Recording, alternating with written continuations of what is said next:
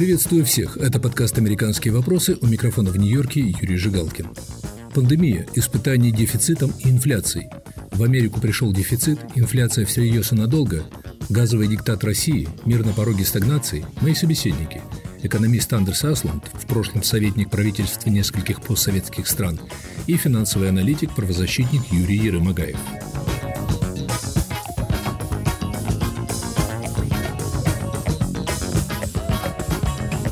Последние месяцы американцы столкнулись с явлением, для большинства из них незнакомым – инфляцией.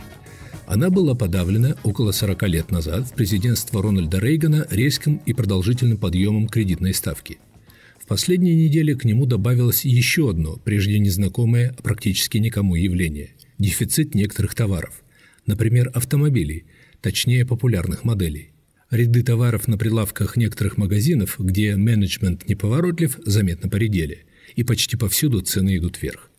Торговые сети предупреждают американцев, что стоит озаботиться покупкой рождественских подарков сейчас, заказать их онлайн заранее, чтобы они успели прибыть к концу года.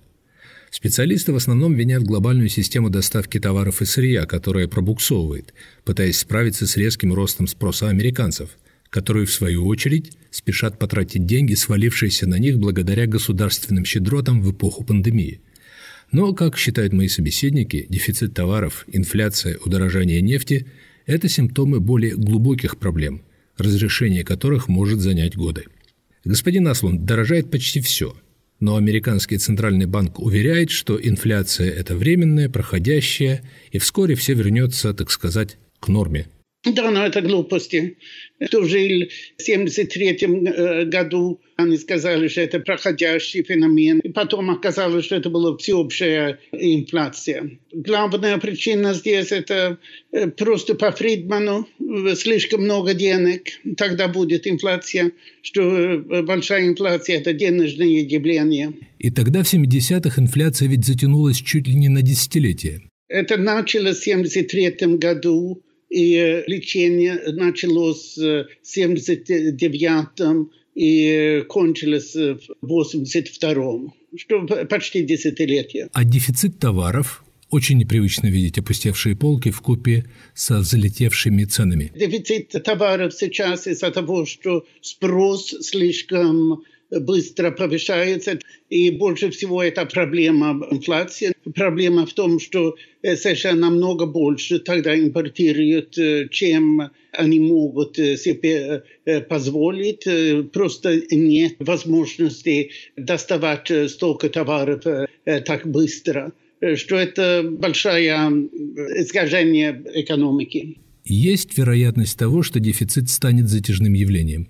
Это я не думаю.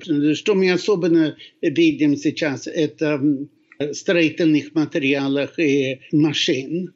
Но здесь тоже другие проблемы. Китайская экономика – сейчас мало магнезиум. Китай производит 90% магнезиум. Сейчас они закрыли 70% своего производства из-за того, что мало энергии. Сокращают производство разных продуктов из-за того, что у них мало энергии. Это просто плановая экономика или командная экономика там показываются типичные советские проблемы из-за того, что Запад разрешил Китаю произвести достаточно много материалов. Китай производит 80-90% всех материалов неких типов до мира. Особенно мы видим для разных металлов, которые нужны для машин. Западные страны здесь запрещают производство этих металлов, потому что это слишком плохо для среды. Типичный пример сейчас в Миннесоте, где администрация Байдена запрещает новые шахты, тогда оказывается, что Китай, который мало беспокоится среди, станет почти монополистом таких металлов. Но с Китаем связана еще одна проблема. Это так называемая фабрика мира начала пробуксовывать, потому что там вдруг возник огромный дефицит электричества, как пишут, и от этого плохо становится всем. Это очень интересный э, вопрос. Первая причина, как это началось, Австралия требовали расследования, что случилось в Ухане по поводу коронавируса. И э, Чи Цзиньпин, как э, коммунистический диктатор, запретил импорт угля из Австралии. Это значило дефицит угля в Китае.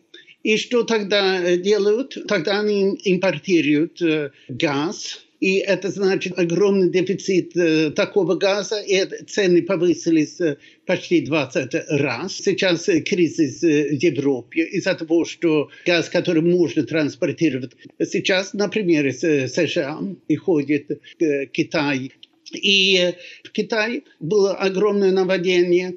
Их шахтах, угольных шахтах больше дефицита э, угля и в то же время хотели уменьшить использование угля. И они это сделали через государственное ограничение производства и потребления разных э, продуктов. Чи Цзиньпин там устроили почти как Горбачев полный хаос в экономике что я думаю, что мы скоро видим внезапную обстановку экономики Китая.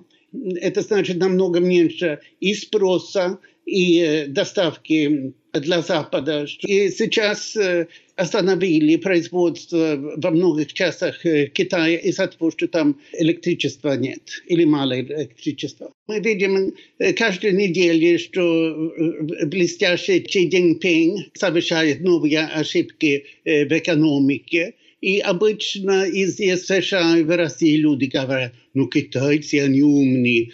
На самом деле надо видеть, что здесь одно решение более тупое, чем следующее или предыдущее, что это выглядит очень опасно для Китая. Китаю не хватает электричества, из-за этого Европе не хватает газа, а Кремль, похоже, видит себя в роли победителя, если судить по тому, что он обусловливает увеличение поставок природного газа в Европу, выдачей лицензии на пуск Северного потока-2. Ведь это звучит, мягко говоря, как ультиматум торжествующего Владимира Путина мягкой и нерешительной Европе. Сейчас, конечно, у него очень сильная позиция, потому что Европа может, в принципе, получить газ сейчас из двух больших источников США и Россия. США удивительно вообще не обращает внимания на Европу в этом кризисе.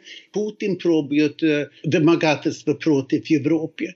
И Путин не понимает вообще, как действует она. Европа медленно действует, невнятно действует, но потом кое-что случается. Мы видели, например, что Европа мало сделала после оккупации Крыма феврале, в марте 2014 года, но потом в конце июля Европа ввела сильные санкции, и, похоже, было в 2009 году, когда Путин, или точнее Медведев, остановил доставки газа через Украину в течение двух недель, но потом летом они решили третий энергетический пакет, что значит полное развитие рынка для газа и электричества Европы, что совсем против политики Путина. И в последние годы Европа во многом из-за Германии ослабила эта политика. И я думаю, что Европа через несколько месяцев, вероятно, летом следующего года, совершит достаточно сильные решения против политики Путина, что вымогательство обычно не работает в Европе, и Путин это не понимает. Андерс Аслунд, как вы думаете, велика вероятность того, что европейцы уступят требованиям Путина и создадут преференции для «Газпрома», пренебрегут требованиями того самого третьего энергопакета, о котором вы говорили? Нет. Это просто так не работает. Он говорит, ну это просто бюрократия. Он думает, что это возможно, как в России. Если президент говорит, что надо решить вопрос, тогда вопрос решается. Европа так не работает. Первое, надо получить сертификацию. Это берет 4 месяца. Там могут разные силы включиться. И польская энергокомпания PNG и польский энергорегулятор уже включились в этом. Это значит, что это будет сложное решение, и это совсем возможно, что это будет не только поздно, но отрицательное решение. Уже Европейский суд действовал против э, Северного потока-2. Европейский суд э, сказал, «Газпром не дает другим предприятиям э, возможность использовать Северный поток-2». Но, извините, тогда только наполовину можно использовать трубопровод. И это окончательное решение Европейского суда. То есть суд уже ограничил наполовину мощность Северного потока-2, а его пуск зависит от решения европейских регуляторов, в число которых входят представители Польши. Есть комиссия, которая совершает э, сертификации, и э, поляки входят в э, эту комиссию. Но они могут сказать, что это монополия «Газпрома», что точно не разрешается. И это значит, что «Газпром» не имеет тогда права использовать целую мощность Северного потока-2 немецких трубопроводах который уже находится на, на европейской э, территории. Я уверен, что Путин это не понимает. Господин Аслун, что все эти процессы, о которых мы с вами говорили, означают для России? Есть у Кремля поводы для ликования? Ведь нужно думать, что дорогие нефть и газ означают повышенные прибыли бюджета. Первое, что это значит, это значит э, инфляция для России. Уже инфляция 7% 60 что достаточно высоко и повышается. Из-за того, что цены на сырье повышаются, будет больше инфляции. И это значит, надо иметь более жесткая денежная политика, которая в самом деле мягкая сейчас в России. В России, как здесь США, очень любит инфляцию что это будет отрицательно. В то же время рубль вероятно повышается из-за того, что Россия получает достаточно высокие доходы. Но я думаю, что это мало значит сейчас для удовлетворения населения в России. И неясно, что будет с ценами потом. Что обычно случается в такой обстановке, это что государственные расходы повышаются, и потом нет э, достаточно э, доходов, чтобы их э, держать. Что Путин обычно делает в таких случаях, это что он сильно сокращает государственные расходы, когда меньше доходов. Он очень консервативный по макроэкономической политике. И это может дать недовольство уже в следующем году в России. Предсказать возможный уровень инфляции в России, естественно, очень трудно. Скажем, в Украине уже 11%, э, они больше зависят от э, цены сырья, чем Россия. Что, вероятно, будет похожая инфляция достаточно скоро в России. Мы вернемся к разговору с Андерсом Аслундом и Юрием Ерымагаевым. Оставайтесь с нами. Привет, я журналист «Радио Свобода» Александр Гостев, который побывал почти в 70 странах – там везде и всегда происходят интереснейшие события, влияющие и на нас с вами. Как именно? Об этом подкаст «Атлас мира». Я делаю его вместе с моим коллегой Ярославом Шимовым, знатоком Европы. Слушайте и подписывайтесь в агрегаторах подкастов в Apple, Google, Spotify и в других приложениях.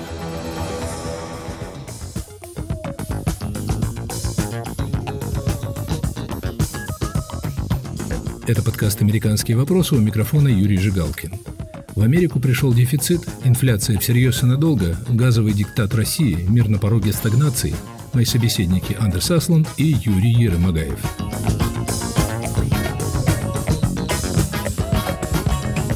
Юрий Ермогаев. Цены взлетают, кое-какие товары в дефиците, бензин дорожает. Сюжет давно забытый многими американцами. Что происходит? Происходит то, что происходит со всем миром. Весь мир не может выбраться пока из пандемии. Главное, что вызвало, что явилось косвенным результатом пандемии и создало новые проблемы, было вливание большого количества денег в население, триллионов долларов, что снизило число работающих людей. Дело в том, что большая часть этих денег, по сути, платилась и платится людям – для за то, что они не работают, а остаются дома. Многим людям сейчас выгоднее сидеть дома, чем вернуться на свои старые работы. Результат этого следующий. Америка не восстановила половины мест, потерянных в результате пандемии. Мы говорим около 5 миллионов рабочих мест. В Америке сейчас открыто 11 миллионов рабочих мест. То есть требуется 11 миллионов работников, которые Америка не может заполнить. Это создает проблему во всех видах, в том числе в транспорте. Уменьшилось число докеров, уменьшилось число шоферов грузовиков и так далее. Сейчас в Лос-Анджелесском порту корабли стоят на рейде более 10 дней перед тем, как их разгружают. Не хватает рук. Ранее корабли разгружались в тот же день, когда они приходили в порт. Не хватает грузовиков, не хватает шоферов, которые должны развозить эти товары дальше. Первое, чем сейчас в данный момент объясняется пустые полки, это доставкой продуктов. Не столько их недостатком в смысле производства, сколько временем, все увеличивающим временем их доставки. Но есть так называемый теория множителей, то есть каждое действие вызывает последующие действия, и эффект очень усиливается. Но лучше всего это сказано в известной старой балладе. Лошадь захромала, командир убит, конница разбита, армия бежит, враг наступает пленных не щадя, потому что в кузнице не было гвоздя. Вот одного гвоздя, которого не хватило в, ку в кузнице, вызвало такие катастрофические последствия. Хорошо, дефицит, проблемы с доставкой, народ дал волю аппетиту, получив деньги от государства. Почему цена нефти взлетает? Тут э, вряд ли дело в одном гвозде. Рост цен нефти связан, опять же, с политикой правительства, которое ограничено производство нефти в Америке. Америка снова стала энергетически зависимой страной. Но самое печальное, что вместо того, чтобы разрешить эту проблему, которую мы с вами сейчас описали кратко, правительство пытается сделать ровно обратное. Оно пытается ее резко усугубить. Байден пытается выбросить населению еще около 5 триллионов долларов. Речь идет об инвестициях в 5 триллионов долларов в социальные программы и в инфраструктуру, предложенные президентом Байденом. Причем, опять же, большая сумма этих долларов прямо направлена на то, чтобы люди сидели дома и не работали. То есть оплата удлиненных э, отпусков, просто прямое вбрасывание денег людям, как это уже делалось. Э, то есть, скорее всего, опять же, если это пройдет, то эффект будет, что еще больше людей отводят от работы, а еще и будут и вы, выброшено еще большее количество свободных денег. Вот Андерсо Асланду нынешняя ситуация напоминает 70-е годы и десятилетия затяжной инфляции. Безусловно, это есть термин «стагфляция». Э, стагфляция это, – это самое худшее явление. Это одновременное падение экономики, то есть рецессия, и рост резкой инфляции. И похоже, что мы именно в этом направлении и движемся. А главное, что вместо того, чтобы изменить курс, правительство пытается идти еще быстрее в эту сторону. Юрий, не сгущайте ли вы краски? Все-таки экономисты предсказывают резкий экономический рост после окончательной победы над пандемией. Вот на Уолл-стрит курс акций ну, буквально каждую неделю устанавливают рекорды. Но ценными бумагами, во-первых, экономисты становятся все скромнее и скромнее в хорошем экономическом росте. Если вы посмотрите, что предполагаемые проценты роста все время корректируются в сторону уменьшения. Во-вторых, ценные бумаги, рост рынка – это в большой степени следствие тех же шальных денег, которые бросили людям. Это просто известный факт, что очень большая часть этих денег пошла не на удовлетворение самых главных нужд людей, а на то, что люди ринулись в этот рынок. Резко увеличилось число инвесторов, особенно среди молодежи. И мы говорим о том, что значительная часть денег, выпущенная э, правительством и розданная людям, пошла именно в рынок акций. Тем более, что если все дальше и дальше труднее что-то будет покупать и цены будут расти, то это одно из мест, куда вы всегда можете ваши деньги положить. Вы рисуете довольно мрачные перспективы, нужно сказать. Не исключено, что так считают и многие американцы. Меньше 42% опрошенных, например, одобряют экономическую политику президента. Пока будет Байден, я ничего хорошего особенно не вижу. Потому что, опять же, очень будет похожа, я думаю, ситуация на картеровские, рейгеновские времена. То есть пройдет э, три года байденовского еще правления. Но как на каждого Картера есть свой Рейган, и я думаю, что он найдется и на Байдена. И, скорее всего, власти придут люди, которые снова высвободят рынок и экономику и развернут его, как это уже было сделано не раз в Америке. Так что я по поводу Америки как раз не беспокоюсь. Я понимаю, что то, что мы с вами сейчас говорим, насколько здесь ухудшается ситуация плохая, то уже Китай и Россия с радостью пляшут на костях американского капитализма. Но они, как всегда, ошибаются, потому что на самом деле Америка из этого состояния выйдет. И я думаю, выйдет благополучно. А что касается Китая, то вот там, я думаю, ситуация будет совершенно другая. Косвенный эффект пандемии в Китае заключается в том, что он начинает выявлять и обострять системные и внутренние проблемы китайской политики и экономики. Вот сейчас это проявилось в так называемом строительном кризисе, то есть возникает опасность банкротства одной из главных строительных компаний, за которой стоят миллионы и миллионы построенных домов, которые не могут быть заселены. Но это не вопрос строительного кризиса, это вопрос кризиса кредитования банковской и финансовой системы Китая. Дело в том, что этот китайский псевдокапитализм, конечно, никогда капитализмом не был. Они по-прежнему составляет пятилетний план. И вот в то время, как они отпустили часть экономики, индустриальной и потребительской, банковская система вся главная, система инвестиций и кредитования, они по-прежнему полностью контролировались китайским политбюро. И вот и это создает фундаментальные проблемы в экономике, которые дальше будут все больше и больше усугубляться. Реакция Китая, опять же, тоже абсурдная в данный момент. Чтобы разрешать возникшие проблемы, они их сейчас начнут усугублять и обострять. Что делает в этот момент Китай? Он начинает зажимать рынок. То есть коммунистическое правительство отпустило вожжи, на какое-то время это дало подъем экономики, но теперь они возвращаются на круги своя и начинают эти вожжи все больше подтягивать и усиливать все больше контроль над всеми областями экономики. Это приведет в конечном итоге к экономическому кризису. Это я предсказываю. Поэтому если Америка через несколько лет выйдет из этой ситуации, повернется, то в Китае это все приведет к экономическому кризису, и я надеюсь к краху китайского коммунистического режима. А что насчет российского авторитаризма?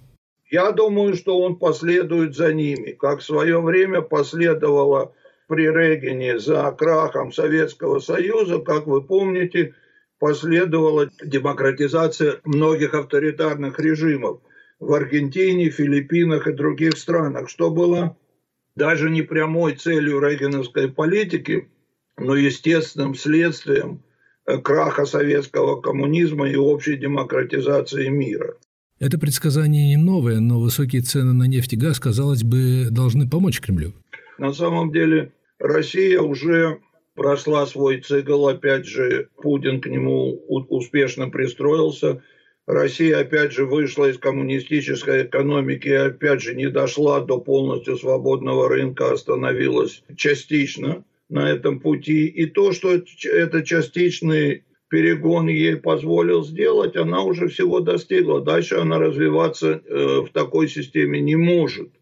Она вышла в лучшем случае на некое плато, э, но, скорее всего, будет происходить спад экономики. В России будет тоже происходить очень сильная инфляция.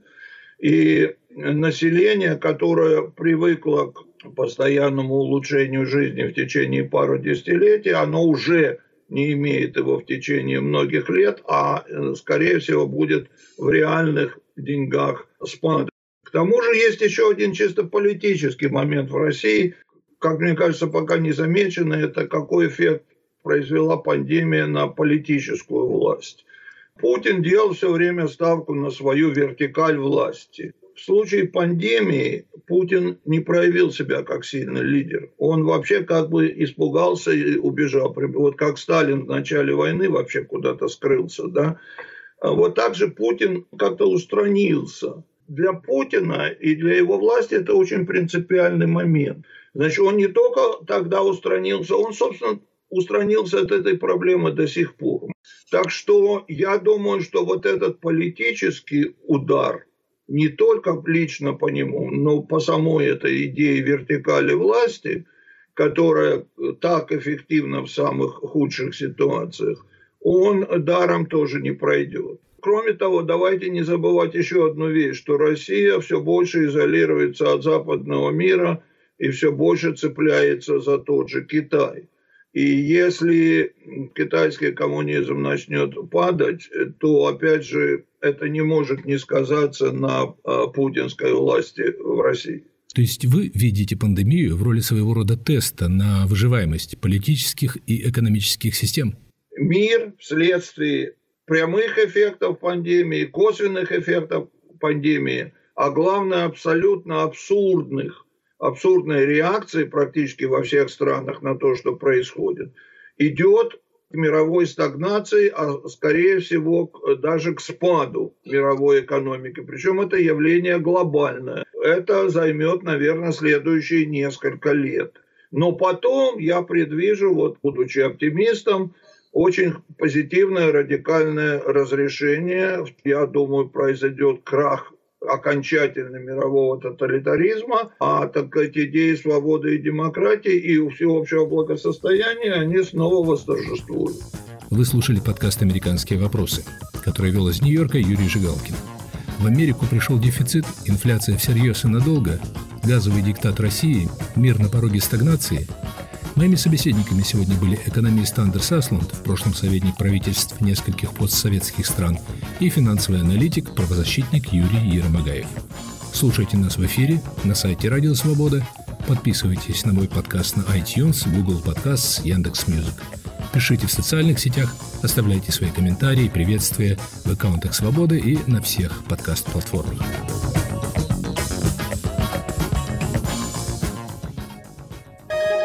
Студия подкастов «Радио Свобода».